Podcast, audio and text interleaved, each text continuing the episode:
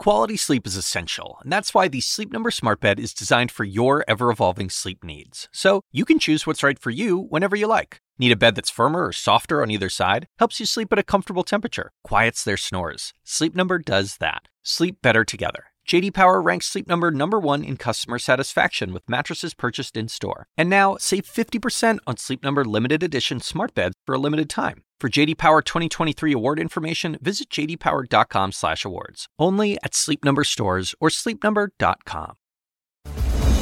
I am Laura Coates, and this is CNN Tonight. Look, we're seven hearings in, we learned a great deal about alleged election interference, the president's refusal to accept his defeat at the polls, not accepting the counsel of his uh, real advisors, not the seeming imposters, but those who are actual advisors, not just yes people, wanting to tell him exactly what he wants to hear, even when there's clearly no evidence to support what he wanted to hear. But we have heard about the attempt to exploit the legal process, the Department of Justice, local election officials, and a relentless pressure campaign to what he called an attempt to stop the steal. Now, the fact that nothing had actually been stolen, I mean, details. Details, it seems. I'll leave you all to decide whether the seven hearings so far have threaded a needle or maybe moved your own needle. But we are seven hearings in. And we're learning tonight that the January 6th committee's upcoming eighth hearing will now turn to the number 187. That's 187 minutes where the President of the United States was radio silent. I mean, crickets. Well, at least publicly. But what exactly was he doing for over three hours? I mean, after the Capitol had been breached and while it was being attacked, while officers were valiantly fighting to protect members of Congress and everyone inside that Capitol. As witnesses described this mortal combat, almost a medieval like combat, just, just what was the commander in chief? You know, the one who swore to do this? I, Donald John Trump, do solemnly swear preserve, protect, and defend the Constitution of the United States. the Constitution of the United States. So help me God. So help me God. Bat, bat one. What was he doing for those 187 minutes while the American Capitol was under siege? I mean, so far we've heard that Mark Meadows said, well, he didn't want to do anything. I remember Pat saying to him something to the effect of, the rioters have gotten to the Capitol, Mark. We need to go down and see the president now. And Mark looked up at him and said, he doesn't want to do anything. And why wouldn't he want to do anything? Why is that? He doesn't think they're doing anything wrong. Well, the committee seems to suggest that perhaps the reason he didn't think they were doing anything wrong was because, well, he inspired them to do it. He wants the American people to march on Washington, D.C. on January 6, 2021. And now Donald Trump is calling on his supporters to descend on Washington, D.C., January 6th. If, if necessary, storming right into the Capitol. And just what was that call to action? Well, a tweet. Donald Trump's 142 AM tweet electrified and galvanized his supporters, especially the dangerous extremists in the Oath Keepers, the Proud Boys, and other racist and white nationalist groups spoiling for a fight against the government. And although it was 1:42 a.m., I mean, the late hours should not fool you. It wasn't some kind of one of your roommates drunk dials people. And what happened January 6th? Well, the committee says that was also no coincidence. I mean, you don't think that people just happen to have, say, the materials to build gallows outside the Capitol at the spur of a moment, right? Or that everyone just so happened to come prepared to march to the Capitol on the same date at the same time? Well, that's because the march to the Capitol was the plan all along. And if the testimony is right, fringe right wing leaders knew it, people in the White House knew it, Twitter employees may have known it, Donald Trump knew it. In fact, he repeatedly pushed to even join the march. I was aware of a desire of the president to potentially uh, march to the uh, or, or accompany the um, rally attendees to the Capitol. Okay, of all the people who may have known it, he didn't make those plans public, which might just have given law enforcement a chance to prepare that this was going to happen and in the numbers that it did. We'll talk to one of the officers who was attacked at the Capitol in just a moment. But he knew before January 6th that a large crowd would march to the Capitol on what? On the day they were supposed to certify the college results. I mean, look at this draft tweet. The committee has obtained this draft, updated, uh, uh, undated tweet from the National Archives. It includes a stamp stating, President has seen. The draft tweet reads, I will be making a big speech at 10 a.m. on January 6th at the Ellipse, south of the White House. Please arrive early. Massive crowds expected. March to the Capitol after. Stop the steal. I mean, presidencies are defined in critical moments. For Donald Trump, it might come down to those at least 187 moments.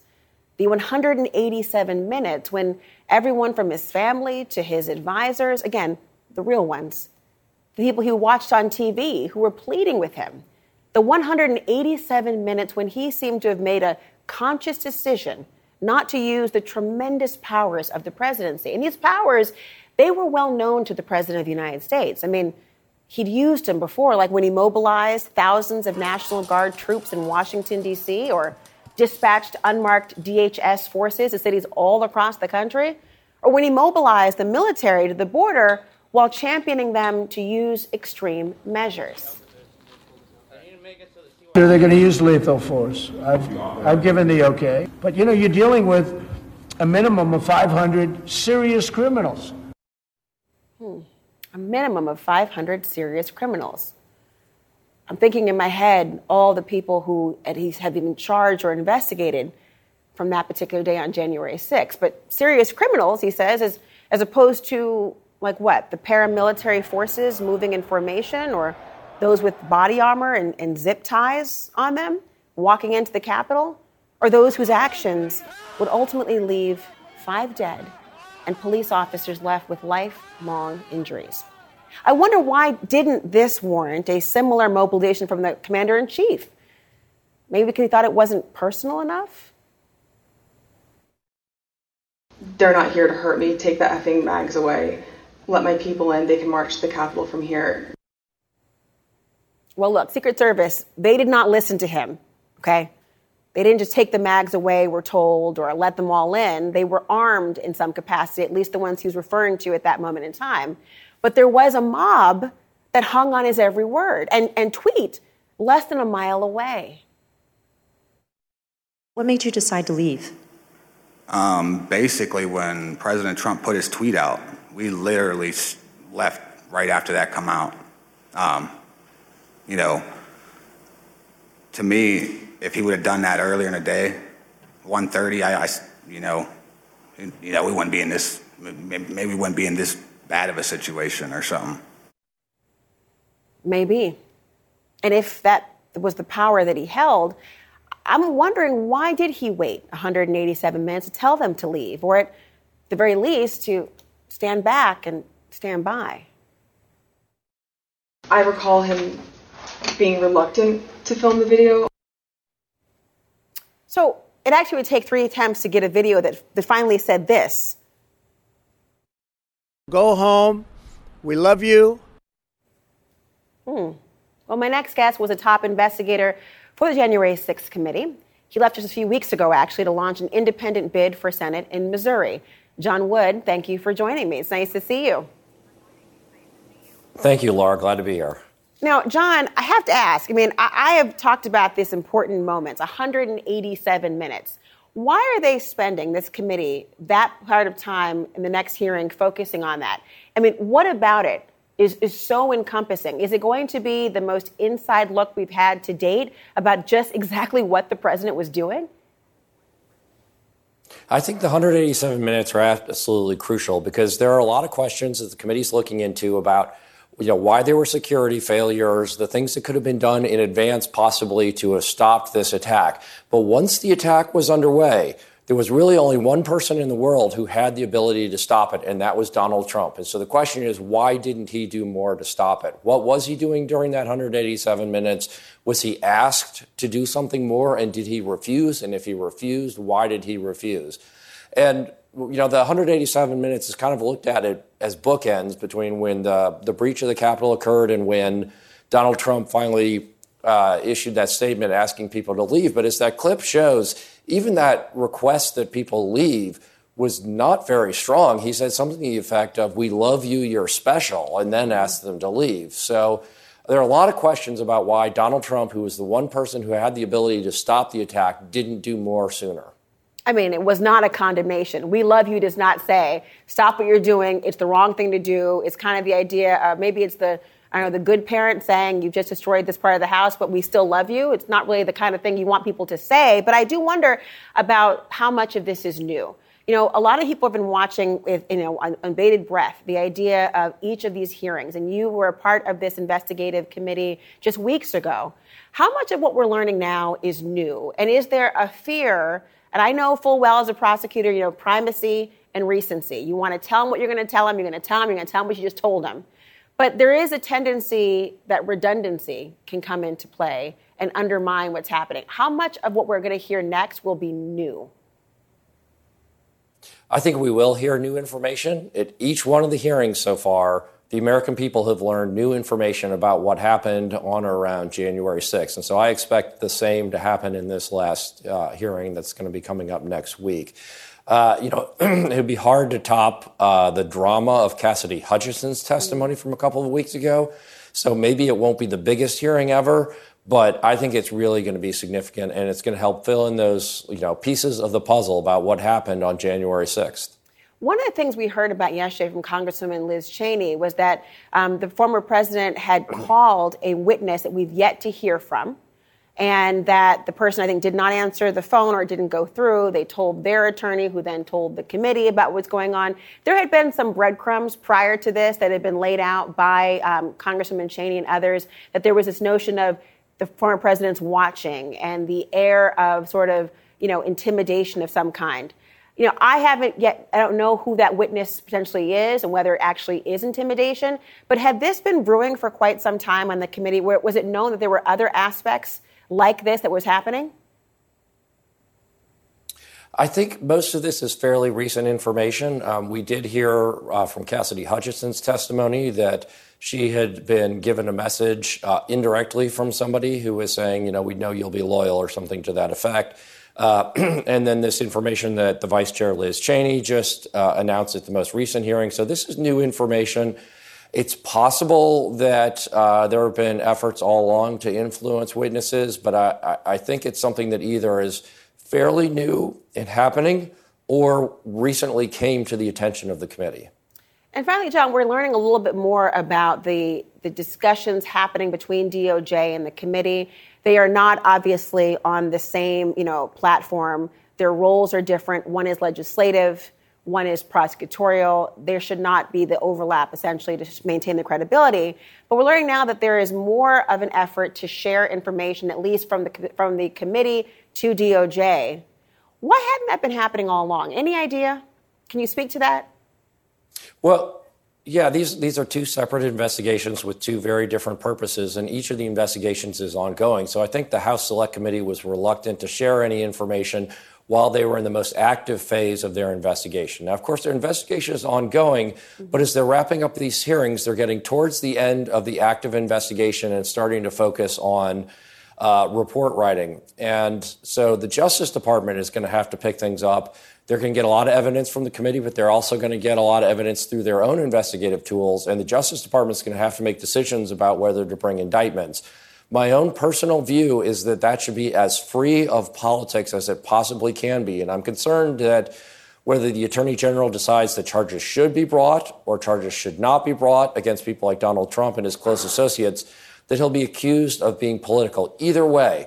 And so the best thing that he can do at this point, I believe, is to try to take politics out of it as much as possible. And the way to do that is to appoint a special counsel, somebody who's very highly regarded and as apolitical as possible, who can conduct an independent investigation without any uh, influence or decision making from the political appointees at the Justice Department. So, not Sidney Powell. Not Sidney Powell, no. I got it. Thank you, John Wood. I set you up. Sorry. I mean, my sarcasm was supposed to trend you, and like translate over the airwaves to you. I guess it did not. But anyway, thank you for being here. I appreciate it. now, everyone, thank you. Laura. I want you to I want you to watch this and ask yourself: Did it sound like the committee is sending a not so subtle message to the Justice Department? Listen. President Trump is a 76 year old man. He is not an impressionable child. Well, ahead, the pressure building on Merrick Garland as the DOJ investigation goes on. Legal perspective and former Trump White House insiders join me next.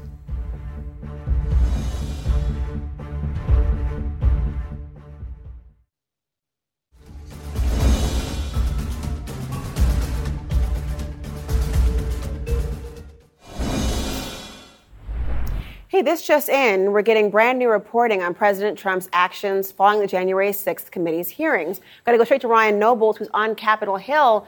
Ryan, what are you learning? Well, Laura, uh, we are learning tonight uh, from multiple sources connected to the January 6th Select Committee that the individual who Donald Trump is alleged to have called shortly after Cassidy Hutchinson's testimony and that person declined the call, is a member of the White House support staff, the professional sports support staff uh, that works in the White House on a daily basis.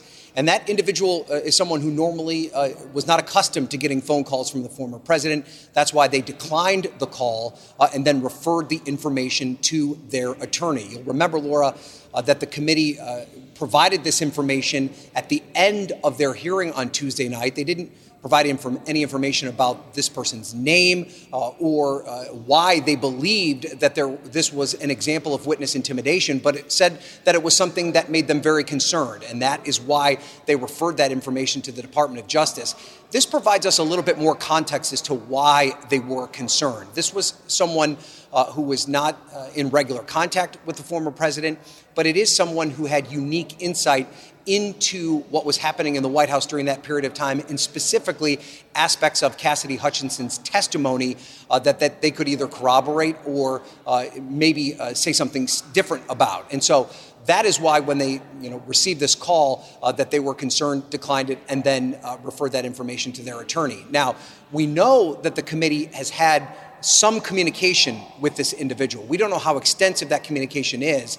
Uh, the chairman of the select committee, Benny Thompson, told us earlier today that this person has not been formally deposed. Now, that is different, Laura. You, you know this better than anyone as an attorney. That's much different than an informal conversation that is not under oath. Uh, the committee has had numerous uh, uh conversations like that with other witnesses that don't necessarily rise to the level of a deposition or public testimony under oath, which we have also seen.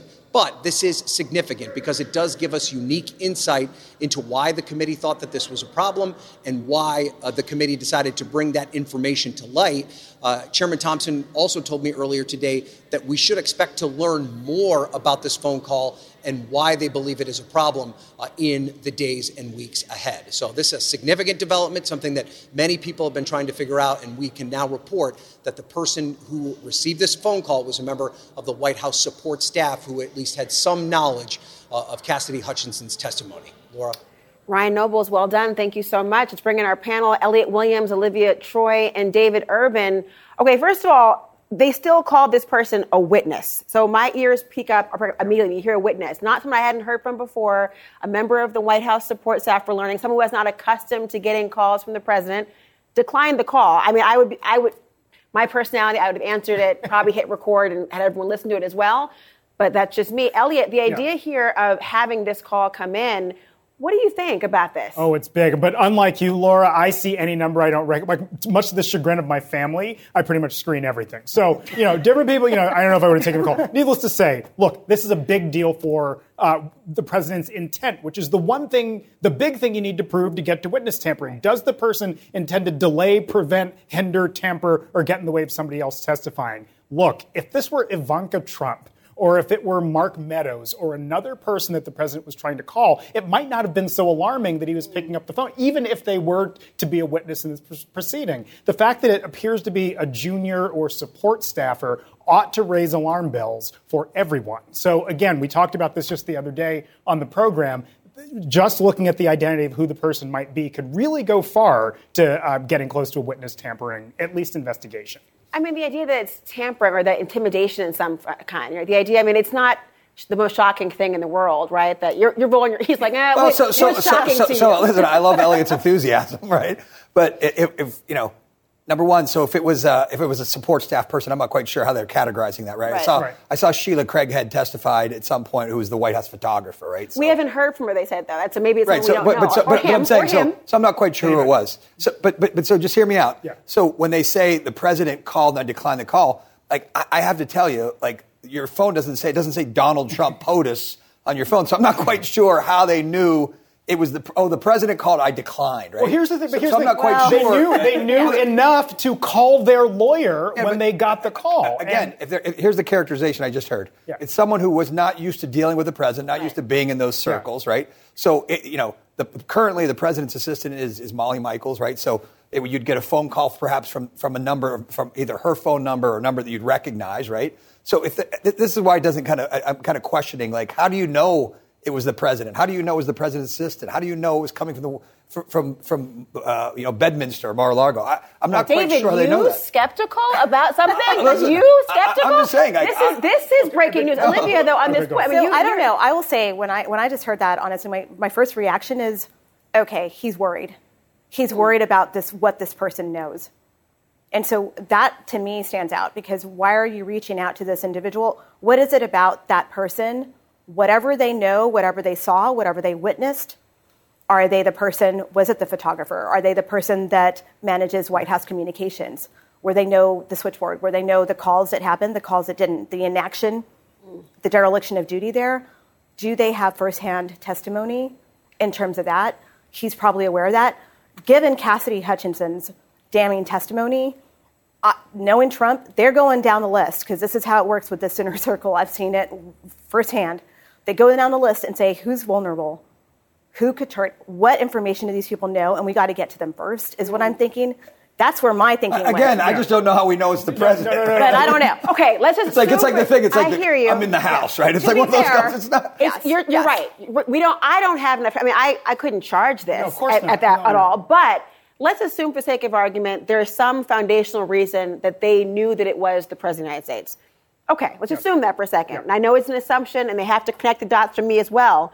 If that's the case, should he be worried? Yes, and look, and I want to be clear: he's not. Donald Trump's not getting arrested tomorrow for witness tampering. And, Right. and I'm with you, Laura. You could not charge this right now. But look, I was at the Justice Department a long time and have dealt with witness tampering cases. And during an ongoing proceeding, number one, you have the Justice Department investigating all of this. Number two, there was a hearing yesterday or the day before um, in which a number of witnesses came forward, and, we're and it's ongoing. And a call from someone who might be the target or subject of this to a junior staffer? No, man. But uh-uh. if That- he I- knew- it but- is at least suspicious. At a I, I think of all the dots of and of all the dots we're trying. These, this committee's trying to connect, right, on, on Mm-hmm. these hearings. Yeah.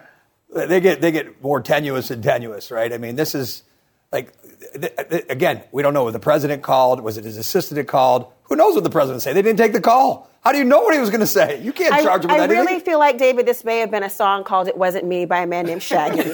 I really, a part of me wants this soundtrack By the way, that playing is a for the good song. airways. It's a, it's a good song, but it could very well be the next step in this.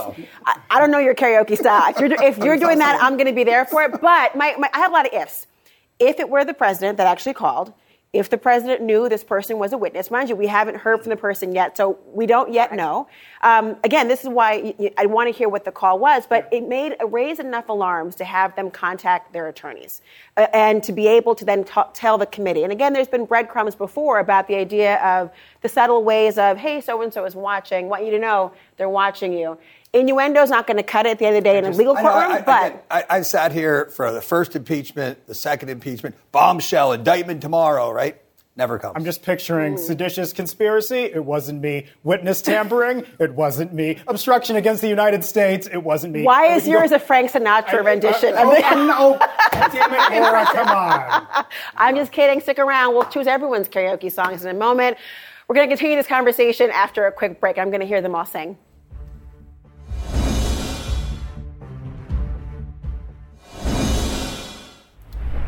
All right, let's bring back Elliot Williams, Olivia Troy, and David Urban. We've got some pretty big news out from Ryan Nobles um, saying that it seemed to be a White House staffer, they believe, who was the person that received a call they did not accept, told their attorneys about it. They then told the DOJ.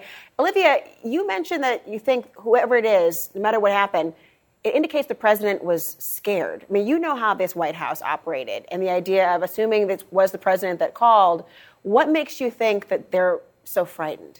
I think it's paranoia by him. I think they're concerned. I think that they're worried that somebody is going to corroborate what Cassidy Hutchins said in her testimony. I think that may be part of it. Look, and I think it's twofold too. I think that individual is probably nervous and scared too. I mean, I think I think I think that's probably why they referred it to their attorney. I mean, I think they're probably concerned. Um, they're worried about what happens next. Um, if the president, you know, if the former president's calling you, it's probably not for a good thing, especially during the hearing, we saw that there had been threatening messages and messages of intimidation to some of the witnesses that they displayed. And so I think when you take that all into context, I'm thinking he's thinking, okay, who else knows about this that can justify it or corroborate her information and make it look even worse for him? I mean, you're nodding along. You think there's fear at some point? Again, I, I don't think the. pre- I mean, I, I don't think the president fears much. Unfortunately, right? I really don't. I just don't. Valid point. I don't. I don't think the president fears much. I don't think he looks at it and sits back. I don't think he's sitting back at home saying, "I'm afraid of this or that." I don't think he think he looks at this as a challenge. I think he looks at this. You know, he he's been through all these impeachments and, and and nothing's happened. And every day, as I said before, right there was indictment coming down. This is going to be the end of Donald Trump. Here it comes now. No, wait till tomorrow. It's the end. Right. So again, I, I think Donald Trump sits and looks at this and says, "Okay, very interesting." I think uh, you know, most Republicans, as I've said across America, aren't paying attention. They're not tuned in. They're kind of they- think this is you know like first impeachment, the second impeachment. They think this is just kind of a, a, a, a you know more of the same. And I don't. I, don't. I mean, I don't, I don't want to interrupt you, but I want you to explain more because I, a part of me just can't buy that. I mean, I, I understand the idea of a, of a, the presumption of a partisan witch hunt. I get that, but I mean, up until a few months ago, I mean, Liz Cheney is no is not really a RINO. Adam Kinzinger, I mean, is a Republican. I mean, and these are Republicans who are testifying. I- I that doesn't I- matter, you think? No, listen, I don't dispute any of that, right? And I think that some of the, the testimony that we've heard is very compelling, right? W- watching some of these folks come up there and, and, and say their piece. And I don't think they're not telling the truth. I believe everyone's telling the truth. I just think it doesn't matter to a large amount of people. I think that, again, they're, they're, they're weighing, um, they're looking at their current economic cir- their circumstances in their life, right? Um, the, we, uh, the previous, um, se- some previous segments today said, you know, look how bad Americans are, are feeling about the economy, about the future of our country, about all these things. And they weigh that against this guy, Donald Trump. Well, he may have done some things wrong. I know he's not perfect, but things were better then. My, my 401k was better. My, you know, I could fix my washing machine. We didn't have all these bad things happening.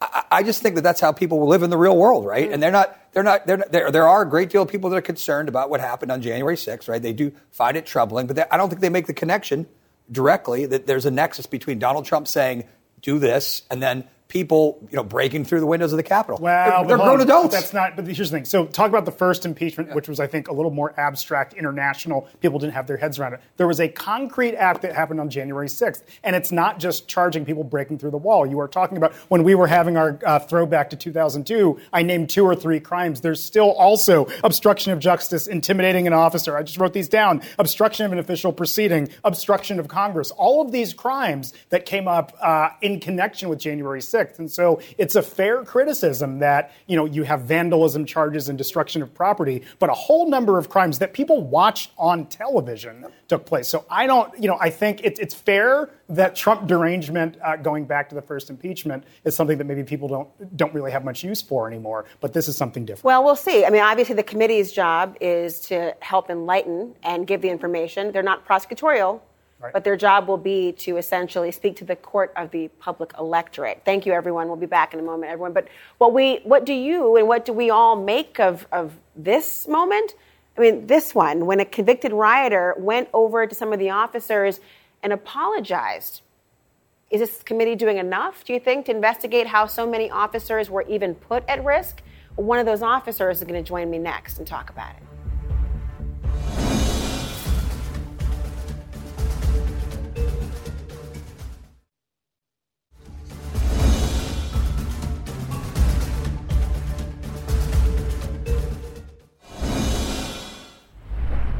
Stephen Ayres says he was a family man with a stable job before taking part in the January 6th attack. But after buying into the 2020 election lies, he says he answered President Trump's call to come to Washington and march on the Capitol. After testifying yesterday, Ayres apologized to some of the officers who were assaulted by that mob, and that includes Michael Fanone. He's also the author of a book coming out this October. It's called Hold the Line The Insurrection and one cop's battle for America's soul. Michael, good to see you. I mean, I, I, have to know what your reaction to that moment was. I was watching it in real time, watching all of you, and I, I wondered what you were thinking in particular. I really wasn't thinking anything. I was caught off guard. Um, mm. Yeah, I definitely was not prepared for that. No one had let us know uh, that that was going to take place, and um, you know, I, I, think a lot is being made about that moment, and uh, I don't know. I'm I'm more concerned with um, focusing on the future of our democracy and ensuring uh, the security of this country. Um, I think there's time for you know kumbaya and holding hands. We can do that later after we've held uh, people accountable for January 6th and for the um, the crimes that were committed that led to January 6th. You know, in a way, what you describe is pretty selfless, in line with what you'd expect from a police officer who would think it's not about me, it's about what's happening around. But to date, we have seven hearings in. We haven't really heard much, except for that very first public hearing many months ago, from officers like yourself testifying on the Hill. Do you think that the committee has given enough attention to what you all faced that day and any shortcomings about why there was such an outmanned uh, and, and outgunned and outweaponed force that day. That day. I, I mean, yes and no. Like the committee dedicated an entire hearing to officer testimony. Uh, they also included uh, Carolyn Edwards' testimony in the first of the, um, I guess, you know, most recent set of hearings.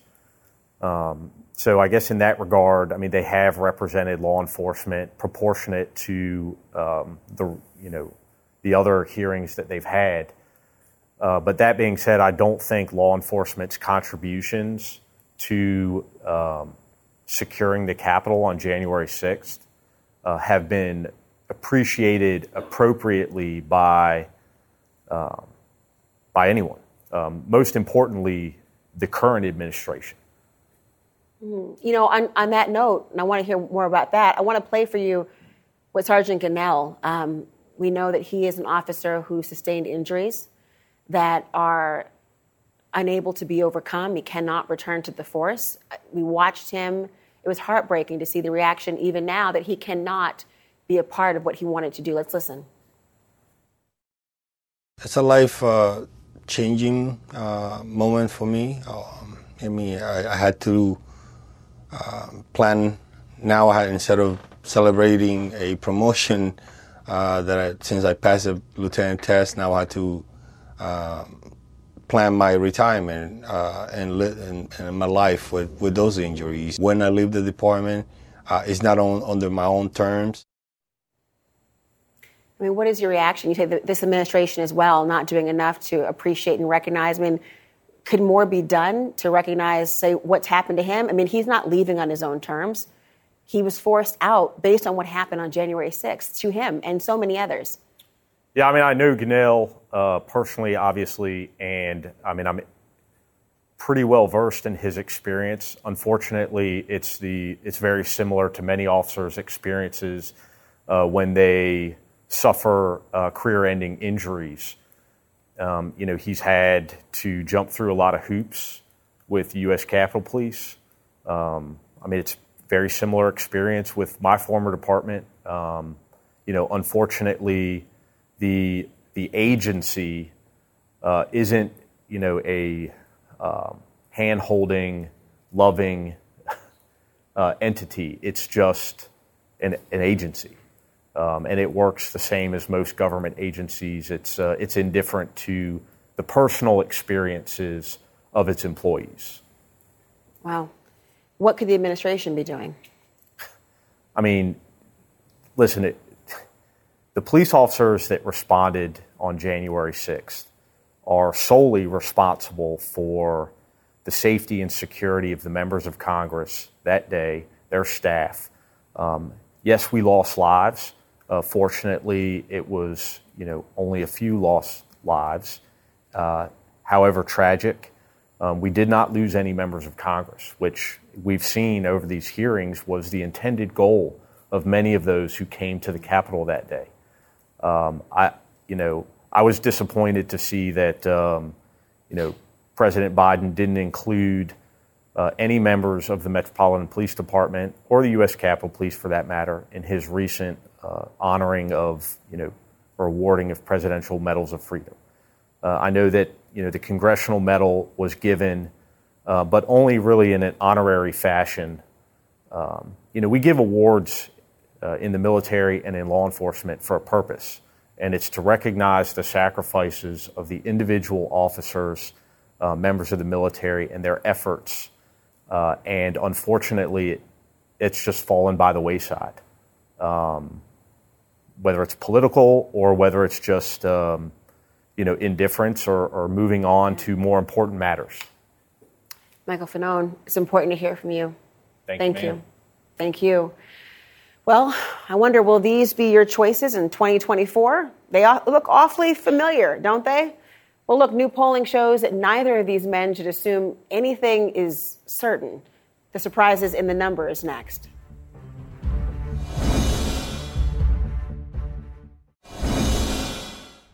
Are you predicting a Biden Trump rematch of 2024?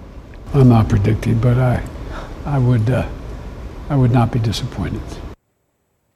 Well, Biden says that he wouldn't be disappointed in a 2020 20 rematch in 2024, but is it what America wants? David Urban is back with me, along with former Democratic Congressman Joe Kennedy. Joe, David, glad you're here. Let me start with you. Um, do people want that rematch? Uh, I certainly want Joe Biden to be our president in 2024 through 2028. And look, that decision as to what uh, former President Trump is going to do is up to Donald Trump, and then it's up to Republicans to decide whether they believe that their standard bearer should be Donald Trump yet again. And I mean, is it a good thing if he if Trump runs, if that's the rematch, or is it the idea of it's Biden and Trump and Biden if it's Trump, but if it's not Trump, Look, I think it's a disaster for our country if Donald Trump sets foot in American politics for another second. So, no, I don't think it's a good thing for the country. I do think tactically for the president, President Biden, that is, one of the president's greatest strengths, you talk to almost any Republican, they will tell you it's his decency. He is a good man. They disagree with his politics, his policies, but he is a good man. I believe one of the central reasons why President Biden won, won the presidency was because of the contrast between his decency and his dignity and his respect for other people versus the chaos and disrespect and obscenity that is Donald Trump and that characterizes much of the, the comments that you heard earlier in the show. And so I actually think that matchup accrues to President Biden's benefit enormously. well, but, but there's I was gonna decency, say- then there's inflation. I was going to say, there's decency. Look, every, Joe Biden ran on a bunch of promises and a bunch of things that he was going to do. And he's, mm-hmm. look, he is a, he's, a, he's a very nice person, right? No one's going to, no, I'm not going to knock Joe Biden as, a, as an individual, but he's doing a terrible job as president, right? You can be a nice guy and still be a terrible president. And he's doing a terrible job. And I think the, the poll numbers show that clearly. Um, he, he ran on being a uniter, bringing people together, right? Bringing America together. I'm not going to have these, this desi- div- divisiveness in America. It became more divisive, right? I think people wanted, if Biden would have come in and done Build Back Better and just done a couple small things instead of trying to do this incredibly progressive agenda, you, you guys would have been in power for 100 years. Instead, he came and he tried to do too much and he didn't get anything done. And now, you have, You don't, you don't have an opinion about this I was all, gonna say, right? let's correct I that record. but You Let's have no response to that let's, let's issue correct at the record. So first off, he came in in the midst of a massive global pandemic oh. disaster. Oh, Trump lost in the massive pandemic. a Yeah, bit. so he came in and they passed a massive rescue, rescue package. COVID is now far down people's concerns because the Because of the Trump- response. because of the Trump vaccine. And, and Trump deserves, his administration deserves credit for the development of those vaccines. But with regards to a vaccine rollout, it was a disaster under the former president, right? President Biden, I think that the administration did a much better job there. They then passed the largest investment in our nation's infrastructure, or in, our, in modern history, in infrastructure. Every week for four years under Donald Trump was Infrastructure Week. It became literally a tagline and a joke, right? They, the president has continued, he came in in a mess, he's continued to deliver. The, the fact is that if we had Republicans that were willing to address some of these major issues between climate, between uh, longer term investments taking on China, they are now holding hostage a China a supply chain bill to try to strengthen American manufacturing. To saying if you do something on climate and lower healthcare costs, we're not going to work with you on a bill that we passed. That's crazy. But Your, but your you know, bobblehead knows I was going to say, what's going Congressman, you can say you can say all those great talking points, and they're great, right? I, I, I, You got- I, you listen, got an attaboy listen, with that. I'm saying he's, he's good. He's good. Listen, he's really good at it. But the American people aren't buying it, right? It's simple as that, right? They're just not buying it. They're not buying it. They're just not buying it. And I- and that's why you're going to see all your former colleagues be unemployed in a few months, right? They're going to all be looking for jobs because nobody in America wants this agenda that's being pursued by the Biden administration. They just don't. Otherwise, you you wouldn't be losing all these seats. There wouldn't be this fear amongst Democrats nationwide. There wouldn't be people looking for a new standard bearer other than Joe Biden in 24. So, Laura, the poll that you referenced actually has Democrats up 41-40 in a national. One, one poll, New York Times, Siena. 41 40, not that great, but go Not ahead. that great, but that it, it's a poll that has it basically even. And as disastrous as my good friend here says things are for the current president, he beats Donald Trump in that poll. Well, I mean, that may have I'll been let that, no, that, that may have been the see. mic drop. Hold on. You, you gave him an attaboy. Got to get There you up. Joe Kennedy, David Urban, thank you so much. Thanks for watching, everybody. I'll be back tomorrow. Don Lemon tonight starts with, right now, of course, you know, Don Lemon.